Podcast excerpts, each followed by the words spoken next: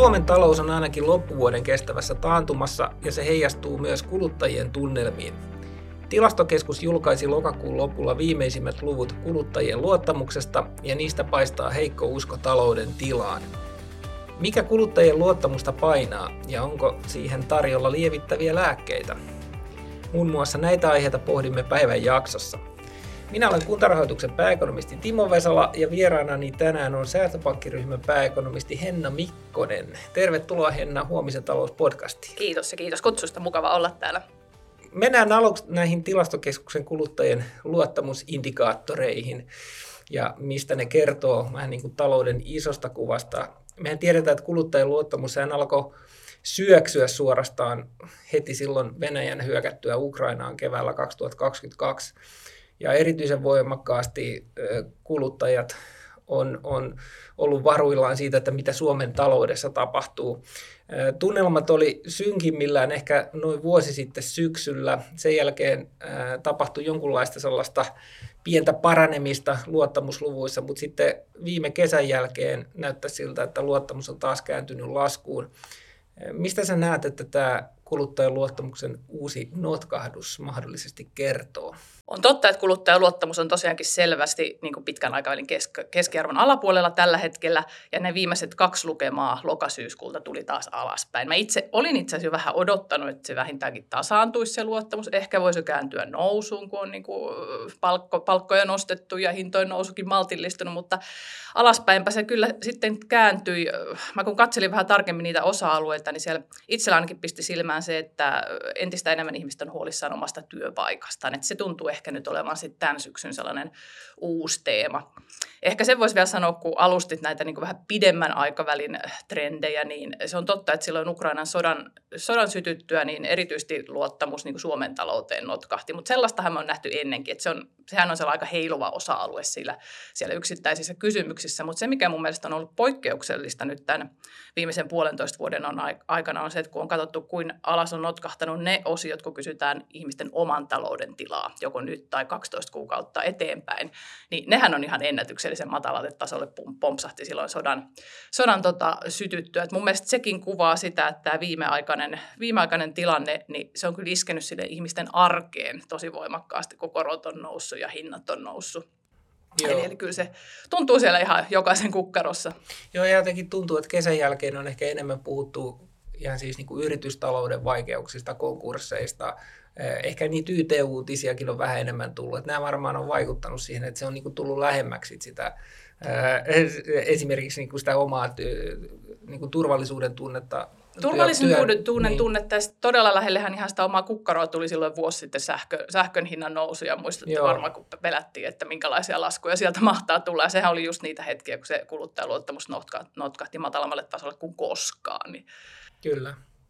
Joo, ja sehän kuluttajien luottamusindikaattorissa, niin on paljon erilaisia alaeriä ja, ja tota, lokakuussa sieltä niin kuin pystyy niin kuin katsoa, että esimerkiksi että vain 7 prosenttia kuluttajista piti ajankohtaa hyvänä lainanotolle ja 37 prosenttia taas usko säästämisen kannattavan, mutta mahdollisuuksia säästämiseen tulevina kuukausina arvioitiin olevan keskimääräistä vähemmän. No nyt tietysti esimerkiksi asuntomarkkinoiden toipumisen näkökulmasta hyvin oleellinen kysymys on, että, että mikä nyt rohkaisisi sitten kuluttajia taas lainanottoon. Miten sä näet, että pitääkö korkotason tästä nykytasolta selvästi laskea vai riittääkö, että se korkojen nousu pysähtyy niin kuin se mahdollisesti nyt on pysähtynyt?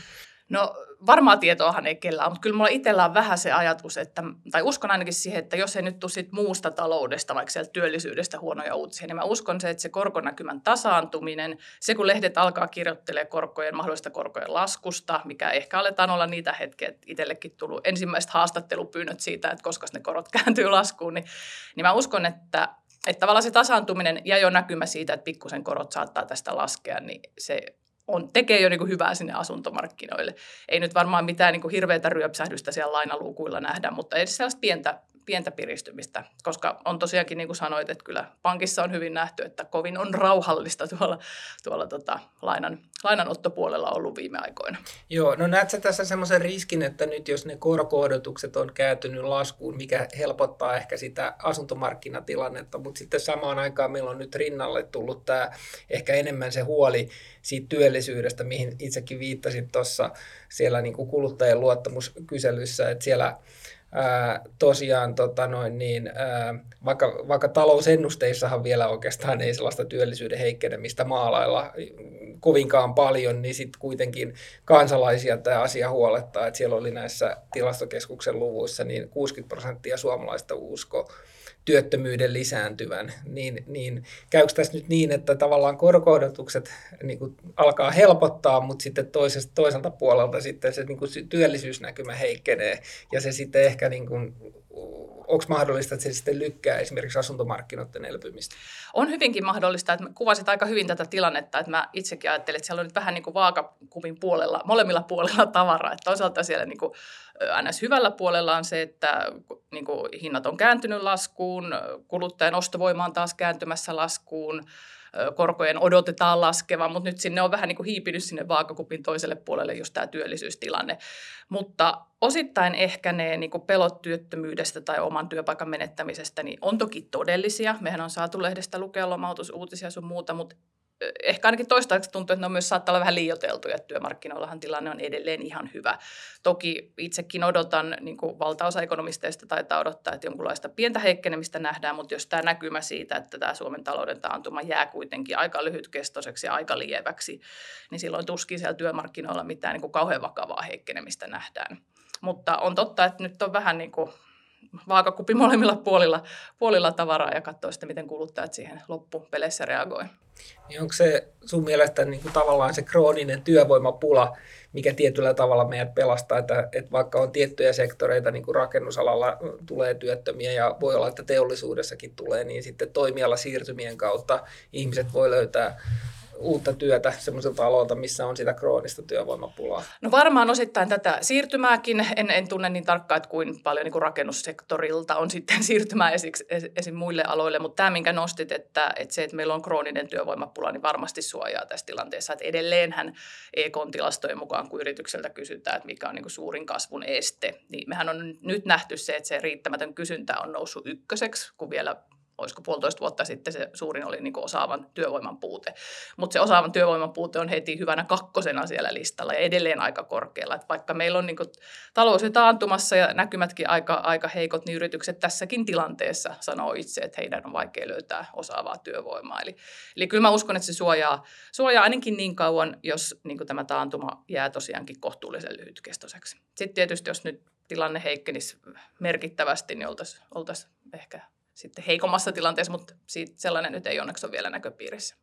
Niin, niin vaikuttaa siltä, että tästä niin kuin korkojen ja kustannusten noususta niin kuin ekana on ottanut siipeensä rakennusala ja, ja ilmeisesti myöskin Suomen vientiteollisuus, kun asiakkaat ei uskalla investoida, mutta sitten taas palvelualathan on, on vetänyt vielä ihan kohtuullisen hyvin ja palvelualat kuitenkin on se lähes kolme neljäsosa bruttokansantuotteesta ja varmaan vielä suurempi osa työllisyydestä. Näet sä riskiä siinä, että tämä syklinen heikkous tai korkotason nousun vaikutus voisi jollain tavalla siirtyä palvelusektorillekin?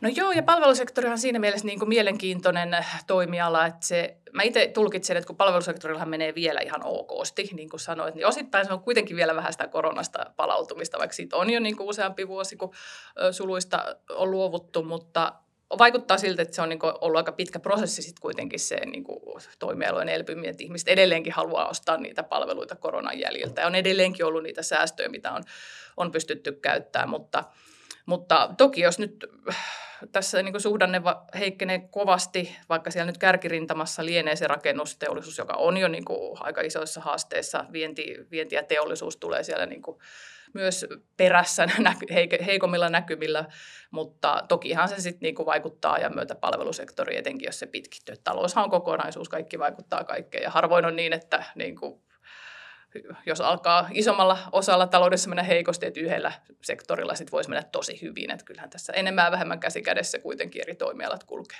Vaikka toki aina vähän ehkä syklin eri vaiheessa. Mutta. Joo, ky- kyllä. Mäkin jotenkin näen, että seletään sillä tavalla aika mielenkiintoista semmoista saumakohtaa, että et, et just niin kuin kuvasit aika hyvin sitä, että et ehkä palvelualat on mennyt osittain vielä sillä koronan jälkeisellä elpymisen jälkihöyryllä eteenpäin ja, ja tota, ikään kuin kannatellut taloutta, mutta siitäkin tietysti pensa rupeaa jossain kohtaa loppuun, että varmaan niin kuin aika monet toivoisivat, että sitä rahapolitiikkaa tosiaan alettaisiin pikemminkin ennemmin kuin myöhemmin keventää, että saisi sitten pikku, pikkusen niin kuin lisää siimaa, että ei, ei, ei tulisi sitten sitä, sitä niin kuin syvempää taantumaa.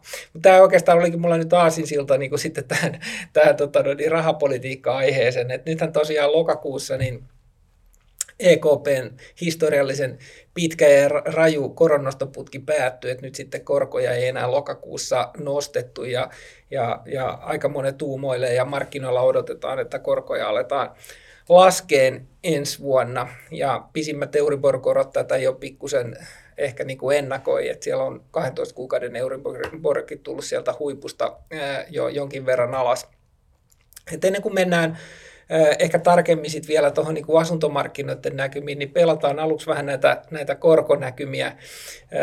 Ehkä sellainen mielenkiintoinen piirre tässä ihan viime viikkoina on ollut, että Euroopan keskuspankki on jotenkin yrittänyt vähän toppuutella näitä markkinoiden koronlaskuodotuksia. Tuossa esimerkiksi lokakuun korkokokouksen yhteydessä pääjohtaja Lagarde sanoi mun mielestä sillä aika jännästi että, tai hauskasti, että vielä ei ole aika edes alkaa keskustella siitä, milloin olisi aika alkaa keskustella koron, korkojen alentamisesta. Eli hän ikään kuin lukitsi tavallaan niin kuin kahden munalukon taakse tämän rahapolitiikan Tosi niissä usein varmaan käy just niin, että kun keskuspankki kieltää ikään kuin keskustelemasta jostain, niin sit siitä ainakin keskustellaan, eikö vaan?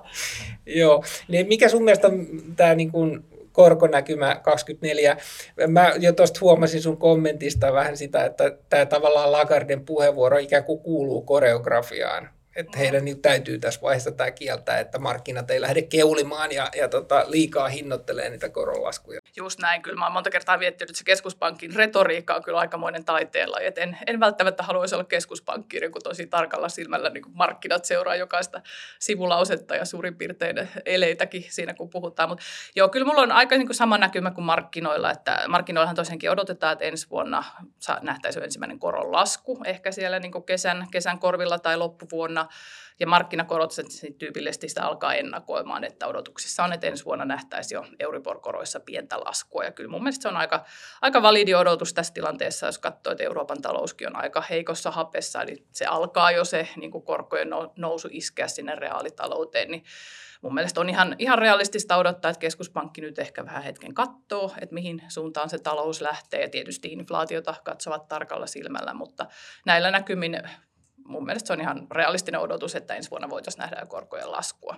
Hmm. Mikä olisi tietysti niin asuntovelallisellekin hyvä uutinen, mutta ehkä sellaista odotusta, että me tässä palattaisiin niin nollakorkomaailmaan, niin sitä ei, ei kyllä markkinoilla ole ja ei onneksi myöskään ihmisillä.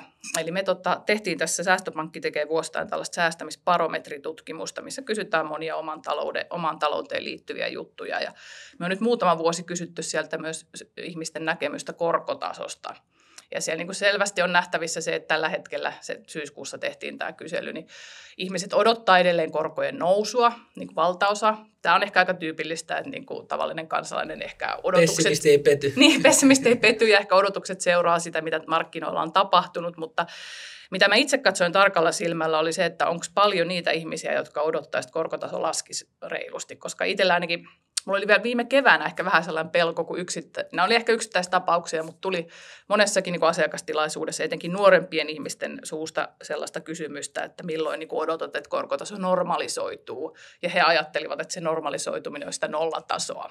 Ja mä ajattelin, että onko meille nyt syntynyt niin kuin sellainen yksi sukupolvi, joka ajattelee, että se nollakorko olisi normaali. Mutta tämä meidän säästämisbarometritutkimus ei kyllä sitä tue, eli siellä oli niin häviävän pieni osa, yksi prosentti muistaakseni vastaajista oli sitä mieltä, että korkotaso laskisi reippaasti. Eli kyllä ihmiset on ilmeisesti, mikä on mun mielestä ihan terveellä pohjalla, niin tavallaan perustaa ajatuksensa siihen, että korkotaso on nyt jäänyt pysyvästi vähän korkeammalle tasolle kuin nämä nollakorkovuodet. Kysyittekö te sitä, että mikä se on se odotus siitä normaalista korkotasosta? Ei, ei me kysyttiin vaan niinku suuntaa, että odotatko, että nousee reilusti, nousee vähän, pysyy nykyisellä ja laskee vähän tai laskee reilusti. Eli ei, ei kysytty sitä niinku numerista tasoa. Eli äh, nyt kun mennään suurin piirtein neljässä prosentissa, niin ajatteleksä, sä, että me voitaisiin vuoden päästä olla lähempänä kolmosta tai jossain tässä välissä? No varmaan se kolmonen voisi olla aika hyvä niin kuin, tällainen harjoitusluku, jos tähän pitää joku, joku pöytään pistää. Joo. Tota, sä pohdit hiljattain blogitekstissä kysymystä, jota on varmasti mietitty monessa kodissa tavallista hartaammin viime aikoina, että uskaltaako nyt ostaa asunnon, kun joka tuutista tulee sitä, että, että nyt on ostajan markkinat, ja niin ihmiset ehkä punnitsee, että okei, pitääkö tämä paikkaansa ja uskaltaako lähteä. No tähän ei tietysti ole mitään yleispätevää vastausta, koska ihmisten tilanteet vaihtelee, mutta sä totesit kuitenkin eräänlaisena tämmöisenä yleisenä huomiona markkinoista, että, että kyllä asunnon uskaltaa nytkin ostaa, niin haluaisitte tässä vähän niin kuin kerrata niitä keskeisiä tekijöitä, jotka puoltaa sun mielestä tällaista näkemystä? Toki, no mä perustin sen ajatukseni, ajatukseni oikeastaan siihen, että jos miettii niitä tekijöitä, mitkä on ollut se iso tuuli asuntomarkkinoilla nyt viimeisen puolentoista vuoden aikana, eli korkojen nousu ja ostovoiman heikkeneminen ihmisillä, jos miettii, miettii ihan ihmisten arkea, niin oikeastaan näihin molempiinhan on nyt näillä näkymin tulossa helpotusta, eli korot on ehkä kääntymässä laskuun ja se ihmisten ostovoimahan on kääntynyt jo itse asiassa pikkusen nousuun ja itse ainakin odotan, että ensi vuonna ostovoima ostovoima kasvaa jälleen. Eli tavallaan ne vastatuulet on poistumassa, mutta toki niin kuin jo aikaisemmin puhuttiin, sieltä on ehkä se uusi pieni vastatuuli sieltä työllisyystilanteesta tulosta. Mutta perustin ajatuksen tähän, että tavallaan ne isot, isot vastatuulet on poistumassa – sieltä markkinoilta. Ja toisaalta mä kyllä ajattelen, että jos tällä hetkellä ostaa asunnon, niin on oikeastaan monella tapaa ehkä paremmassakin tilanteessa kuin vaikka ne, jotka osti silloin koronan hulluina vuosina pari vuotta sitten, jolloin kukaan ei ajatellut, että onko tässä riski. Että tällä hetkellä kuitenkin asuntojen hinnat on laskenut, eli sen saa niin kuin omansa halvemmalla pystyy vähän aika pidempään niin tekemään, harkitsemaan niitä ratkaisuja, kun sellaista kuumentunutta markkinaa kuin silloin, että suurin piirtein vietiin, vietiin asunnot käsistä. Ja toisaalta kyllä tämän hetken asunnon ostaja sitten väkisinkin perustaa sen oman, oman talouslaskelmansa vähän realistisempaan korkotasoon, kuin ehkä moni teki sen silloin pari vuotta sitten. Mehän pankissa toki aina niin kuin stressitestataan asiakkaat 6 prosentin korkotasolla. Sinnehän on vieläkin matkaa, mutta toki ymmärrän hyvin, että ihmiset sopeutuu siihen olemassa olevaan tilanteeseen, että jos on oman asuntolainansa ottanut vaikka 10 vuotta sitten ja saanut nauttia nollakorosta, niin totta kai se tuntuu, kun yhtäkkiä korko sinne 4 prosenttiin nousee.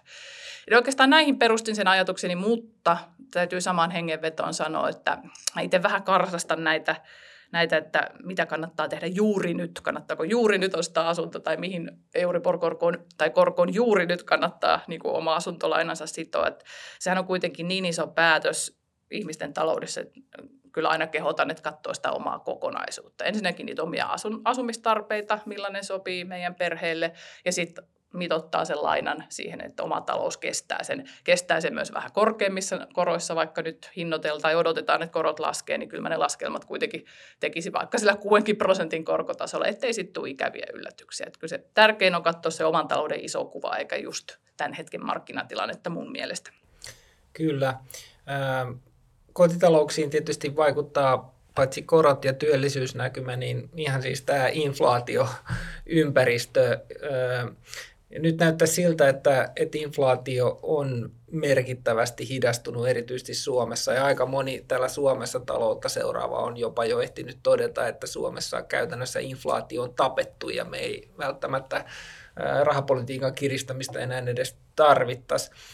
Miten sä näet, että jos kehitys nyt jatkuu niin kuin inflaatiorintamalla odotetulla tavalla ja, ja tota, hintapaineet al- alkaa pikkuhiljaa häviää, niin miten sä oletat, että tämä vaikuttaa kuluttajien luottamukseen ja ostokäyttäytymiseen?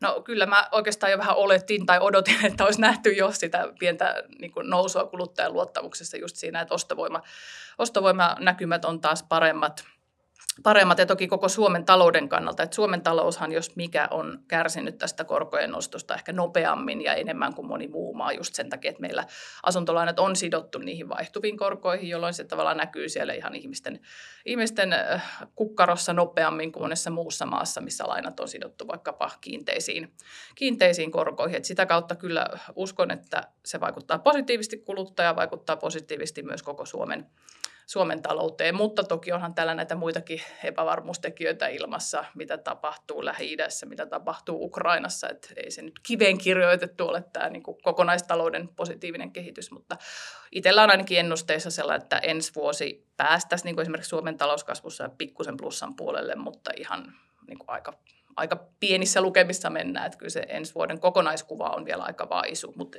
ehkä jos jonkun niin kuin, ö, osasegmentin sieltä taloudesta nostaa, jolla menee jo vähän paremmin ensi vuonna, niin se on nimenomaan kotitaloudet ja kuluttajat tämän ostovoiman paranemisen myötä.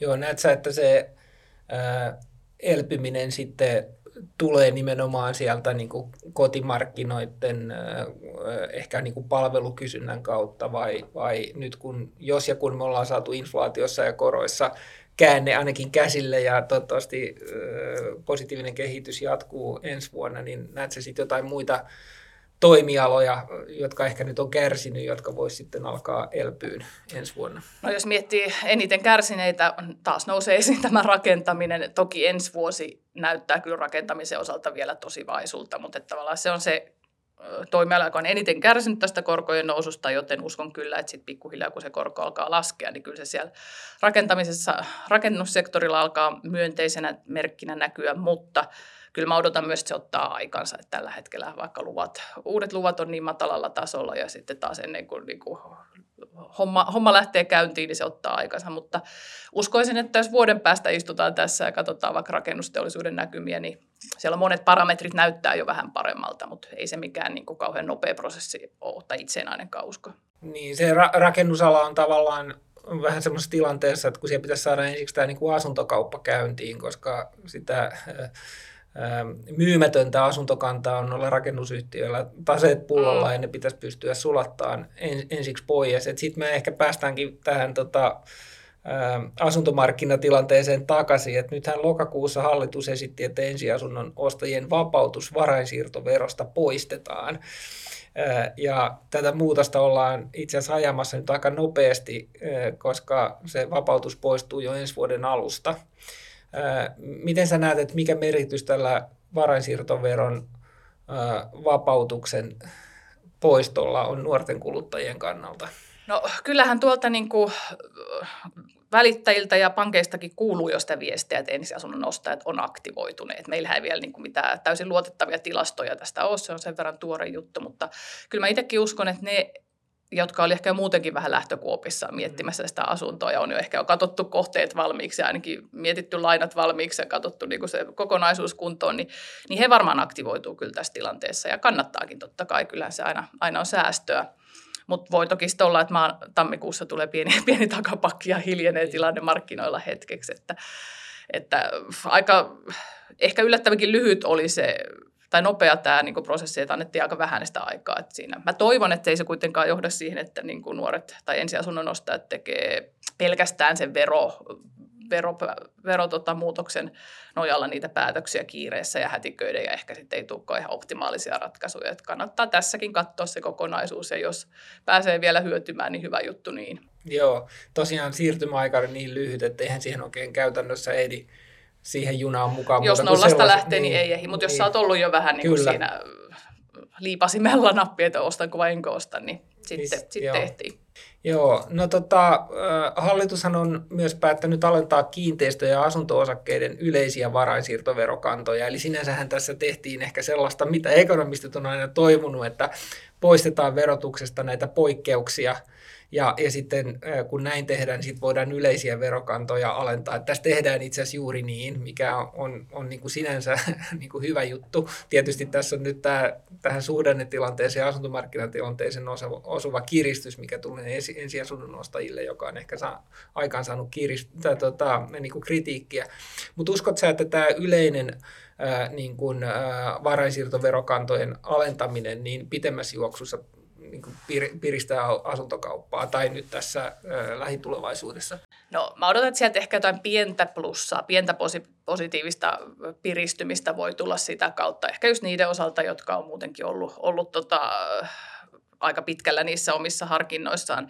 En mä usko, että se mikään käänteen tekevä juttu. Että kyllä mä itse koen, että esimerkiksi se korkonäkymän muuttuminen on selvästi isompi tekijä kuin tämä vero, veromuutos. Aivan. Mutta toki on, tunnistan, että on tietty kuluttajakunta, jolle se veroja, se, että voi välttää tai vähemmän maksaa veroja, niin se on niin ehkä kokoaan suurempi tekijä monelle. Mutta tota. mm. Joo. Tota, no, onko sulla tota, jotain ehkä semmoisia niin muita lääkkeitä esittää, että millä saataisiin sitä asuntokauppaa käyntiin ja, ja tota, sitä kautta on koko rakennusalaa piristettyä? No olisi se kiva, jos olisi joku tällainen yksi lääke, mutta kyllä mä itse koen, että suuri lääke on oikeastaan se, että jos Euroopan keskuspankki onnistuu siinä tehtävässään, että saadaan inflaatio painettua, sitä kautta saadaan se korkotaso ehkä laskuun ensi vuonna, niin mä kyllä koen, että se on se suurin tekijä. Plus, että jos tämä onnistutaan vielä tekemään niin, että se talous, reaalitalous ei liika, liikaa kärsi, totta kai se vähän kärsii niin kuin nyt on jo nähty, mutta että vaikkapa Suomessa tämä taantuma jäisi lyhytkestoiseksi, niin tavallaan sellainen kombinaatio olisi, olisi ehkä se paras tässä tilanteessa. Joo, eli yleistaloudellinen kehitys vakautuu, ennustettavuus paranee. Niin sitä ja korkotaso laskee. Niin. Korkotaso laskee, Joo. just näin. Joo, no sä tuossa jo aikaisemmin viittasit säästöpankkiryhmän tähän ää, säästämisbarometriin ja, ja tämän syksyinen barometri julkaistiin noin ää, kuukausi sitten. Ja siellä ää, muun muassa havaittiin, että joka neljäs suomalainen on huolestunut rahojensa riittävyydestä, mutta samaan aikaan melkein 60 prosentilla kuitenkin jää tuloista rahaa myös säästöön. Mistä tämä kertoo? Niin se voi kuulostaa vähän ristiriitaiselta, mutta ehkä se kertoo siitä, että ihmiset on aika eri asemassa, että osalla jää säästöön tässäkin tilanteessa. Sitten meillä on tietty osa, joka oikeastaan niin suhdanteesta riippumatta niin elää aika lailla kädestä suuhun. Et on toki nähtävissä nyt viimeisen parin vuoden aikana näissä barometrituloksissa, että niiden osuus, jotka pystyy säästämään, on vähän laskenut. Ja sitten toisaalta vastaavasti niiden osuus, jotka sanoo, että kuluttaa kaiken, minkä saa, niin niiden osuus on muutamia prosenttiyksikköjä noussut.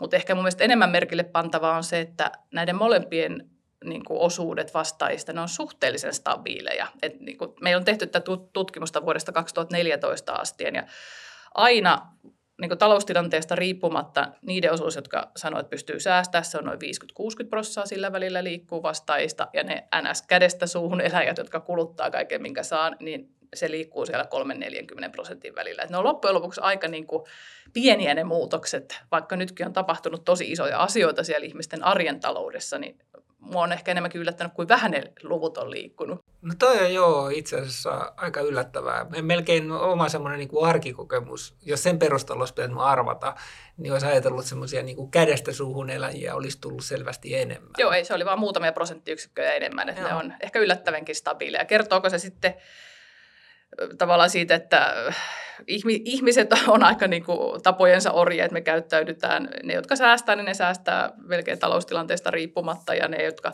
elää kädestä suuhun, niin tekee sitä myös vähän omasta, oman taloustilanteestaan riippumatta vai onko se enemmänkin tarinaa siitä, että kun sä olet tietyssä elämänvaiheessa – vaikkapa nuorena usein jää sitten vähän vähemmän säästöön kuin vaikkapa sitten mm.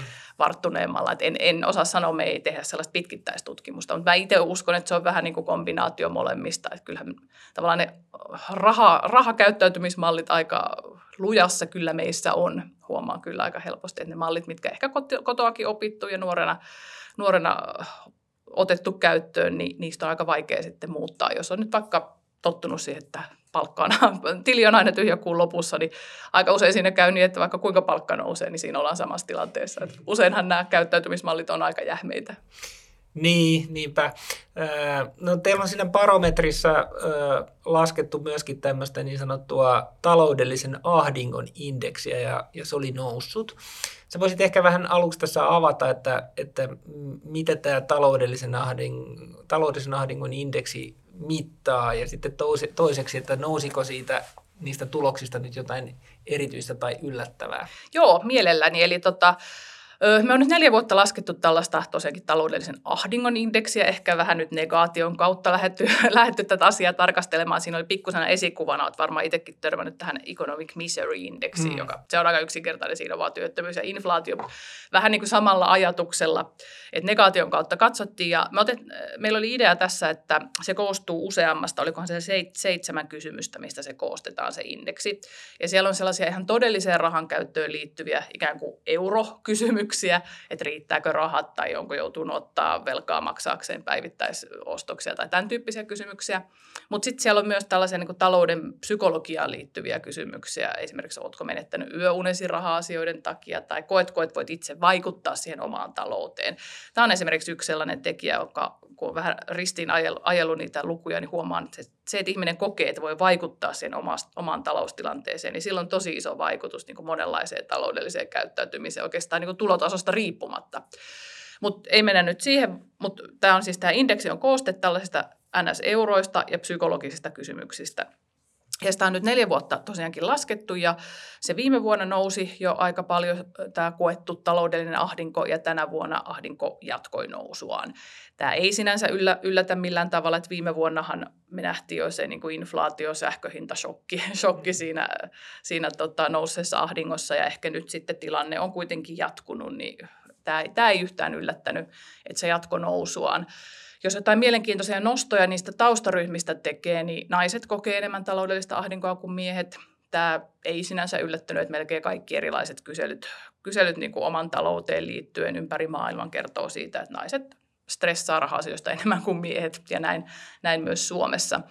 Ehkä se oli mun mielestä aika mielenkiintoinen, kun katsottiin ikäryhmittäin – niin joka vuosi on ollut se, että keski-ikäiset 45-54-vuotiaat kokee sitä ahdinkoa eniten. Tämähän on ehkä sellainen ryhmä, jonka jos me katsottaisiin pelkästään niitä euroja, niin kuitenkin keski-ikäiset on yleensä jo aika vakiintunut työmarkkina-asema ja on ehkä vähän säästöjäkin, veloistakin osa ainakin maksettu pois. Että voisi kuvitella, että se on itse asiassa aika hyvin toimeen tuleva ryhmä.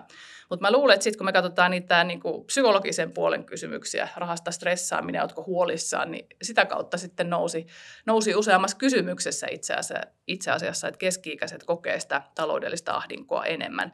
Voi olla, että tämä on niin kuin ikäryhmä, jossa on ehkä totuttu tiettyä kulutustasoja, nyt kun siitä on jouduttu nipistämään, niin se, se aiheuttaa ikäviä tunteita keski-ikäisillä. Tämä on nyt omaa spekulointia. Voi myös olla, että alkaa olla niin vastuita jo moneen suuntaan. Että huolehditaan vielä omista lapsista, mutta ehkä huolehditaan vähän jo niistä vanhenemista vanhemmista. Että mä luulen, että keski-ikäisillä nämä vastuutkin on, on niin kuin laaja-alaisemmat. Ja jos yhden noston vielä saan tehdä, mikä mun mielestä oli mielenkiintoinen – me ensimmäistä kertaa otettiin nyt mukaan tähän tutkimukseen ikäryhmä 70-79-vuotiaat. Eli aikaisemmin me on lopetettu se kyselytutkimus 69-vuotiaisiin.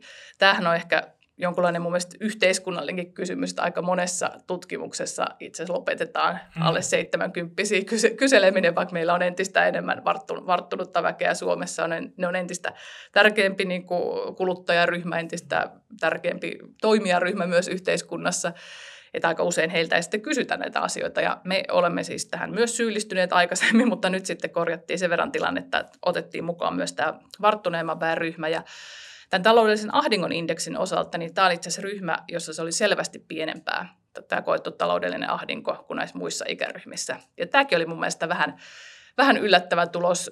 Toisaalta sitten kun miettii niitä selityksiä, niin siellä on ehkä toisaalta kun olet jo eläkkeellä, niin sä et, voi, jää, et voi jäädä työttömäksi, niin kuin ei ole sellaista pelkoa työpaikan menettämisestä.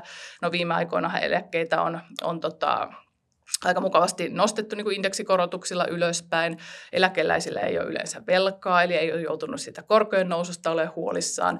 Sitten jos me katsotaan itse asiassa niin kuin eri ikäryhmien varallisuutta, tilastokeskuksen varallisuuden, varallisuustutkimuksen mukaan, niin itse asiassa nämä 70-79-vuotiaat on varsin varakas ryhmä Suomessa nykyään.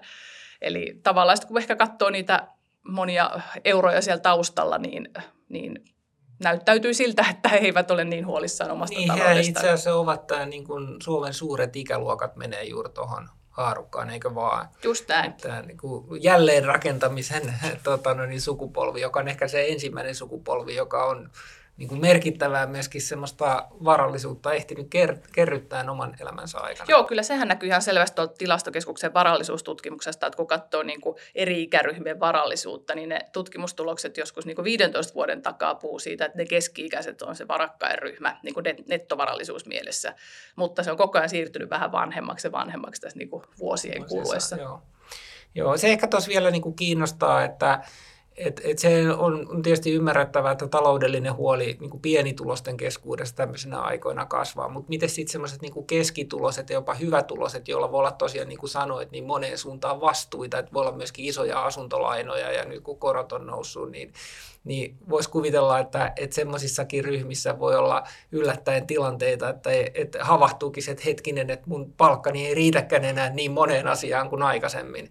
Että näky, näkyykö tämmöistä, että, että onko siellä niin kuin esimerkiksi keskituloisissa niin tämmöistä ahdinkoa tai huolen aiheita lisääntynyt? On. Tämä näkyy itse asiassa erityisesti viime vuonna. Toki se menee siis niin, että pienituloisilla se koettu ahdinko on suurempaa kuin hyvätuloisilla. Että se kyllä menee ihan lineaarisesti niin, että mitä pienemmät tulot, sitä enemmän niin kuin keskimäärin koetaan ahdinkoa. Mutta viime vuonna nähtiin se, että kun me katsottiin, kenellä se ahdinko on eniten noussut, edellisvuoteen verrattuna, niin se oli itse asiassa ne hyvätuloset, joilla se oli noussut eniten viime vuonna siis.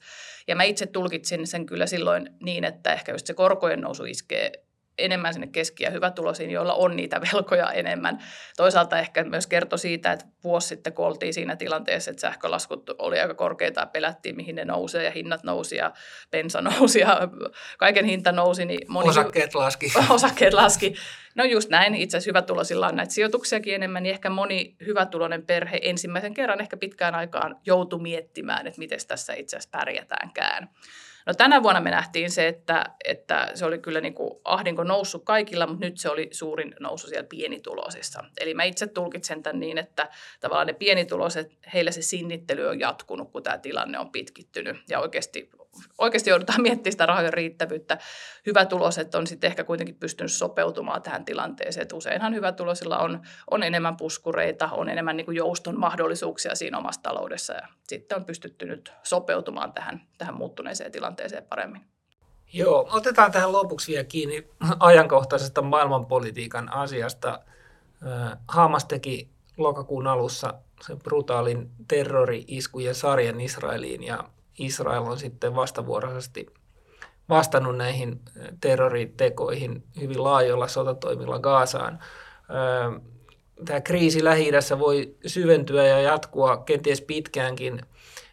Millaisia vaikutuksia tämän tyyppisillä tapahtumilla, sodalla, niin voi olla Suomen ja suomalaisten talouteen?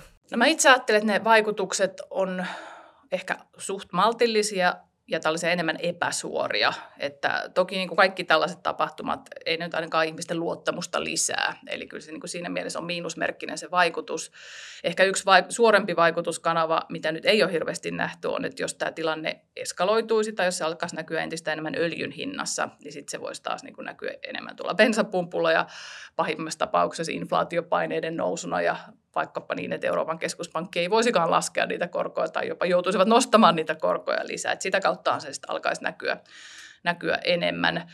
Mutta kyllähän tämä niinku, ehkä vähän mälsä sanoa, kun tapahtuu, kauheita asioita tapahtuu, mutta en mä usko, että tällä niinku hirveän suurta vaikutusta kuitenkaan Suomen kokonaistalouden tila, taloudelliseen tilanteeseen on selvästi pienempi kuin esimerkiksi vaikka Ukrainan sodan syttyminen. Et silloinhan kun Ukrainan sota syttyi, niin varmaan itsekin joudut aika nopeasti sit niinku ennusteita alettiin muuttaa, että kuinka paljon, paljon se vaikutus sitten onkaan Suomen talouteen, mutta nyt ei ole kyllä hirveästi niinku ekonomistit joutunut tämän takia ennusteita ihan uusiksi laittaa. Et aika pieneksi se vaikutus jäänee, ellei nyt sitten tilanne lähde, lähde siitä eskaloitumaan. Hyvä.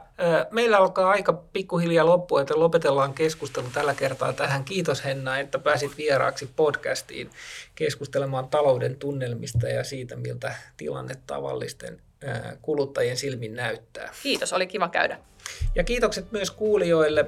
Huomisen talous palaa jälleen parin viikon päästä itsenäisyyspäivän kynnyksellä tiistaina 5. päivä joulukuuta. Silloin aiheenamme on kuntarahoituksen vuoden viimeinen suhdanneennuste tai oikeastaan sen suhdanneennusteen etkot.